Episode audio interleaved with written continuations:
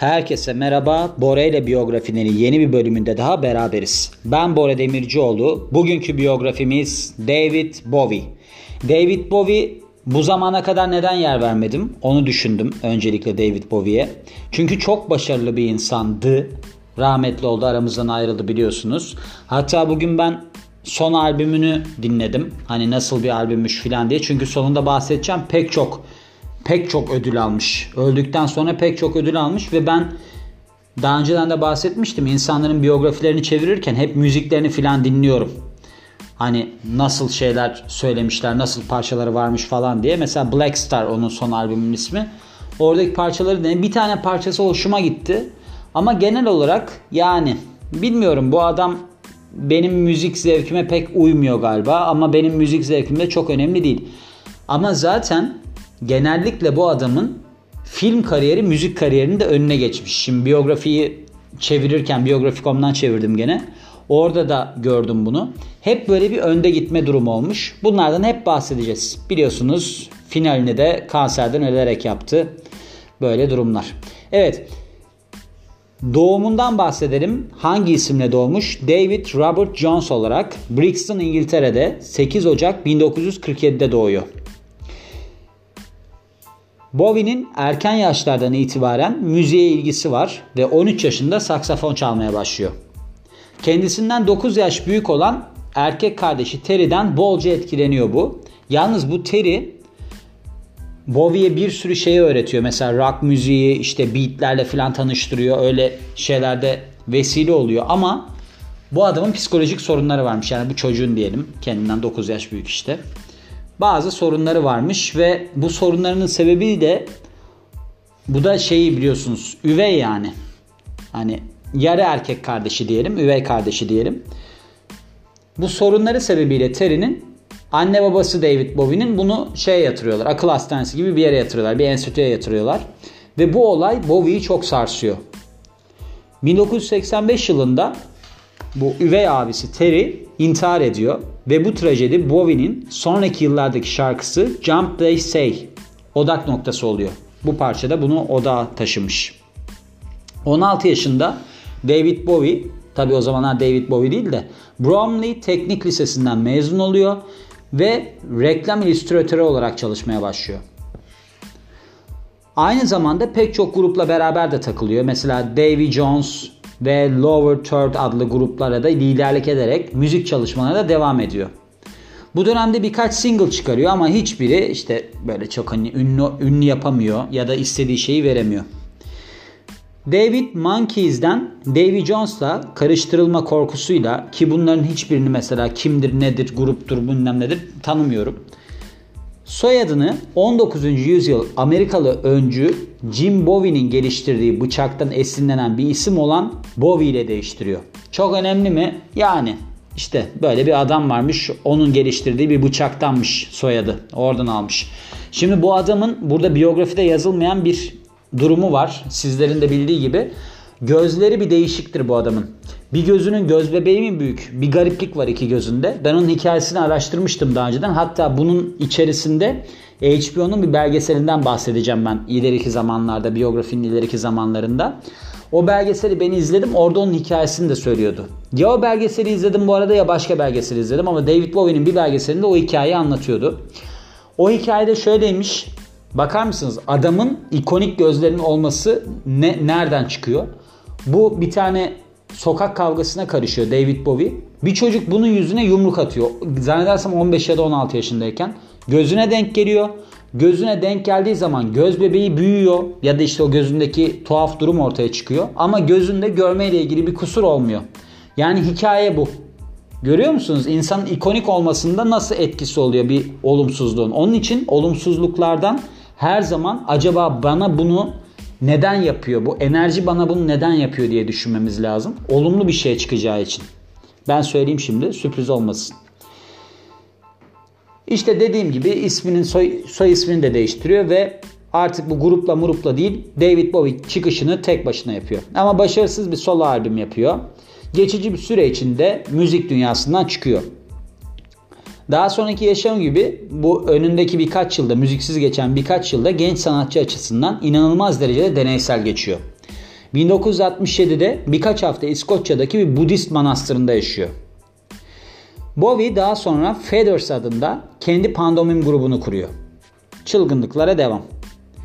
Bu sıralarda Amerika doğumlu Angela Barnett ile tanışıyor ve 20 Mart 1970'te evleniyorlar. Zuvi takma adlı bir çocukları oluyor 1971'de.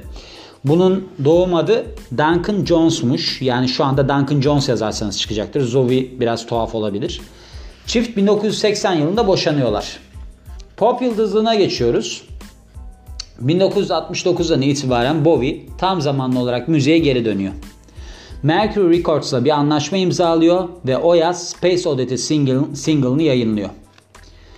Bowie sonraları bu şarkıya ilhamı Stanley Kubrick filmi hani var ya bu 2001 Space Odyssey diye bir film. Oradan almış ilhamı öyle söylüyor. Şarkı BBC Apollo 11'in Ay'a inişini yayınlarken parçayı kullanması sebebiyle halk arasında hızla yayılıyor. 1972'de Amerika Birleşik Devletleri'nde piyasaya çıktıktan sonra da başarılı oluyor ve 15 numaraya yükseliyor. Bakın bir şeyin fon müziği olunca tabii ki hızla artıyor. Bir zamanlar bizde de vardı. Raga Oktay mıydı o Türkcell'in reklamlarında filan çıkıyordu. Bence onun içinde mesela çok büyük bir şanstı. Zaten o reklamların haricinde de bir şey olamadı galiba o. Bilmiyorum sonra ne oldu. Şimdi aklıma geldi. Bowie'nin sonraki albümü 1970 yılında The Man Who Sold the World. Onu yıldızlığa taşıyor. Bu albümün de ismi bence çok akılda kalıcı bir isim. O yüzden yani yıldızlığa taşılabilecek gibiymiş. Albüm Bowie'nin önceki işlerine oranla çok daha ağır rock öğeleri içeriyordu ve kardeşi Terry hakkında olan All the Madman parçasında içeriyordu diye küçük bir not eklenmiş. Sonraki işi 1971 yılındaki Hunky Dory 2 hit içeriyor. Andy Warhol, Velvet Underground ve Bob Dylan'a övgü niteliğindeki Title parçası ve Bowie'nin kendisini ifade ettiği Changes. İki tane hit içermiş. Şimdi bunlar çok önemli değil. Çok sıkılmanızı da istemem. Ben de bunları dinlerken çok sıkılıyorum. Sadece bu adamın Ziggy Stardust denilen bir karakter yaratmıştı. Onunla ilgili bir durumunu anlatalım. Bu nereden çıkmış? Bowie'nin ünü arttıkça hayranları ve eleştirmenler tarafından merak edilme şeyi de arzusu da artıyor işte. Beni daha çok merak etsinler benimle ilgili sansasyonel olaylar olsun falan filan gibi. Kalkıyor diyor ki gayim ben. Ardından da ya bu da çok enteresan bir şeydir. Gerçekten yani hani bunu neden insanlar sivrilmek için yapıyor ki? Biraz böyle gay gibi davranmalar falan böyle bir gizemler. Yani ne olduğunu çok önemli değil bence.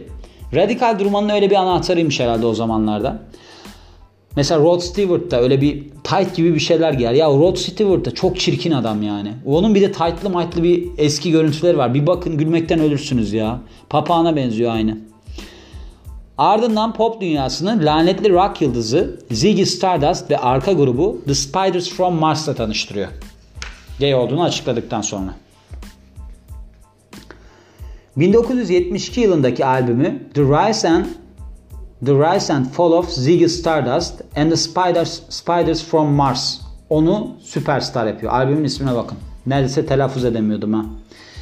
Bir bakıma burada vahşi bir geleceği anlatan bir giyiniş benimsiyor kendine. Kendisi Stardust. Hani bu Ziggy Stardust'ta kendisi Stardust ve rock müzikte yeni bir dönemin sinyalini veriyor. Bu artık diyor ki 1960'ların o sonu geldi. Hani bu Woodstock falan vardı ya 69'da mıydı o? O dönemin sonunun geldiğini resmen ilan ediyor. Bu adam sürekli değişiyor. İşte albüm yapımcılığına soyunuyor mesela. Lou Reed ve Iggy Pop için albüm yapımcılığına soyunuyor. Onları albüm yapımcılığı yapıyor. 1973'te The Spiders'la yollarını ayırıyor ve Stardust personasını da rafa kaldırıyor. Yani değişik. Ama bu glam rock tarzını sürdürmeye devam ediyor. Bu Aladdin Sane diye 1973'te bir albüm çıkarıyor. Ve bu glam rock, glam rock da nedir? Böyle göz alıcı kıyafetler hani böyle üzerinde saçlar, makyajlar falan öyle takılan rockçılar var ya onlar. O, o tarzı benimseyen kişiler yani glam rock onlar oluyor işte. Bu albümünde de bu Aladdin Sane'de de Mick Jagger ve Kate Richard'la ortak çalışmaları var. The Gene Jenny ve Let's Spend the Night Together gibi parçaları oluyor. Bu sıralarda bir de İngiliz mod sahnesine olan ilgisini de gösteriyor. Bu mod sahnesi de şey mesela amfetamin temelli kulüplerde böyle hani uyuşturucunun falan patladığı kulüplerde tüm gece süren danslara böyle işte o şeyde. Aralarında Pretty Things ve Pink Floyd'un kayıtlarının da olduğu şarkıların coverlarından oluşan bir albüm olan Pin-Ups'ı çıkarıyor. Gördüğünüz gibi yani çok fazla çalışması oluyor. Kısaca öyle söyleyebiliriz. Hepsini böyle şunu yaptı bunu yaptı falan filan diye bir şeyler söylemeyelim. Şimdi bu adamın bir sürü albümü oluyor. Hani çok önemli değil o albümler bence. Çünkü çok uzun oluyor ve sıkıyor insanı. Filmleri var. Filmleri olan aşkı onu 1976 yılında The Man Who Fell to Earth filminde başrolde oturtuyor. Başrolde oturtuyor. 1980'de Broadway'de The Elephant Man Fil Adam'da başrol oynuyor ve performansı övgü topluyor. 1986'da yapımcılığını George Lucas'ın, yönetmenliğini Jim Henson'ın yaptığı fantezi macera filmi Labyrinth, Labyrinth'ta rol alıyor. Goblin King olarak yani cinlerin kralı olarak. Bu 1980'lerde böyle bir kült klasik haline gelmiş. Karşısında da Jennifer Connelly oynuyormuş. Genç değil yani onun tabii ki. Ona ve böyle işte bir dizi kuklaya karşı oynamış. Böyle de komik bir durum. Biliyorsunuz o zamanlar öyle şeyler var. He-Man falan vardı mesela. Çok kötüydü bence o filmde bu arada. Yani bu işte 10 yıl boyunca sürekli olarak Bobby oyunculuk ve müzik arasında gidip geliyor. Müzik kısmı da pek iyi gitmiyor bu arada. Hep böyle birkaç mütevazi hit çıkarıyor da Bobby'nin müzik kariyeri düşüşte. Bunun bir tane grubu oluyor Tin Machine diye. Bu Tin Machine'de 89 yılında Tin Machine 1 ve Tin Machine 2 91 yılında iki tane albüm yayınlıyorlar ama iki albüm de başarısız oluyor. Bowie evleniyor gene. Yeni eşi de bir süper model Iman, Ayman diye okunuyor galiba. Düğün hediyesi olarak tanımladığı bir albüm oluyor. Böyle fazlaca abartıyor. Black Tie White Noise 93'te ama bu da pek tutmuyor. Yani albüm severler pek beğenmiyor. Ama böyle enteresan bir şey yapıyor. Ben bunu çok da araştırdım bu neymiş diye. En popüler Bowie eseri sanatçının 90 öncesi çalışmasını telif haklarıyla desteklediği finansal menkul kıymetler olan Bowie Bonds'muş. Yani Bo, Bo, Bowie tahvilleri. Bowie tahvilleri 1997'de piyasaya sürüyor ve satıştan 55 milyon dolar kazanıyor. 2007'de şarkı hakları kendisine tahviller olgunlaştığında iade ediliyor. Bu böyle bir ticari hamle herhalde. Çok kafam basmaz böyle şeylere. Sonraki yıllarına bakalım. 2004'te Bowie Almanya'da sahnedeyken kalp krizi geçiriyor. Sonrasında da böyle bir panik oluyor. Ölüm korkusuna kapılıyor. İyileşiyor ve Arc Arcade Fire grubu ve Scarlett Johansson'ın bakın Scarlett Johansson'da bu arada bir sürü albüm varmış. Yani şarkı söylüyormuş bu kadın. Anywhere I Lay My Head 2008'de Scarlett Johansson'ın albümü için çalışmalar yapmış. 1996'da Rock and Roll Hall of Fame'e kabul ediliyor. Ve 2006'da Grammy'de ömür boyu başarı ödülünü alıyor. Birkaç yıl böyle bir dikkat çekmekten uzak duran sanatçı 2013'te albümü The Next Day yayınlıyor ve albüm Billboard listelerinde 2 numaraya hızla çıkıyor. Sonraki yıl bir tane Greatest Hits albümü yayınlıyor Nothing Has Changed diye. Albümde Sue isimli yeni bir parça da varmış onlara ek olarak. Sonrasında 2015'te bu Michael C. Hall'un başrolünde olduğu bir off-Broadway rock müzikali olan Lazarus'ta The Man Who Fell to Earth hani bir filmi vardı ya bunun oradaki karakterini yeniden canlandırmış. Bowie 69. doğum gününde 8 Ocak 2016'da son albümü Black Star yayınlıyor. Bu New York Times eleştirmeni varmış. John per Perlis diye. O albümü ölümlü olmanın acı farkındalığıyla karartılmış bir ruh haliyle yapılmış, tuhaf, cüretkar ve ödüllendirici olarak tanımlamış. Ama zaten bu albüm çıktıktan birkaç gün sonra bu albümün ne zor şartlar altında yapıldığını tüm dünya öğrenmiş. Ölümüne bakalım. 10 Ocak 2016'da ölüyor. 69. yaş gününden 2 gün sonra ölüyor. Facebook gönderisinde şu paylaşılıyor. David Bowie kanserle süren 18 aylık cesur savaşının ardından ailesinin yanında huzur içinde öldü. Eşi Ayman mı İman mı işte o. Oğlu Duncan Jones ve kızı Alexandria ve üvey kızı Zuleyka Haywood. Herhalde isimleri böyle çok zor telaffuz edilsinler diye seçmişler. Ondan geriye kalanlar oluyor. Ve aynı zamanda tabii ki 26 albümden oluşan etkileyici bir müzikal mirası var. Yapımcısı ve arkadaşı Tony Visconti Facebook'la, Facebook'ta son albümü Black Star onun ayrılık hediyesiydi diye yazıyor. Arkadaş ve hayranları tabii ki çok üzülüyorlar ölümüne. Iggy Pop Twitter'a şunu yazıyor. David'in arkadaşlığı hayatımın ışığıydı. Hiçbir zaman onun kadar parlak biriyle karşılaşmadım. The Rolling Stones onu Twitter'da şöyle anıyor. Harika ve nazik adam ve gerçek bir orijinal.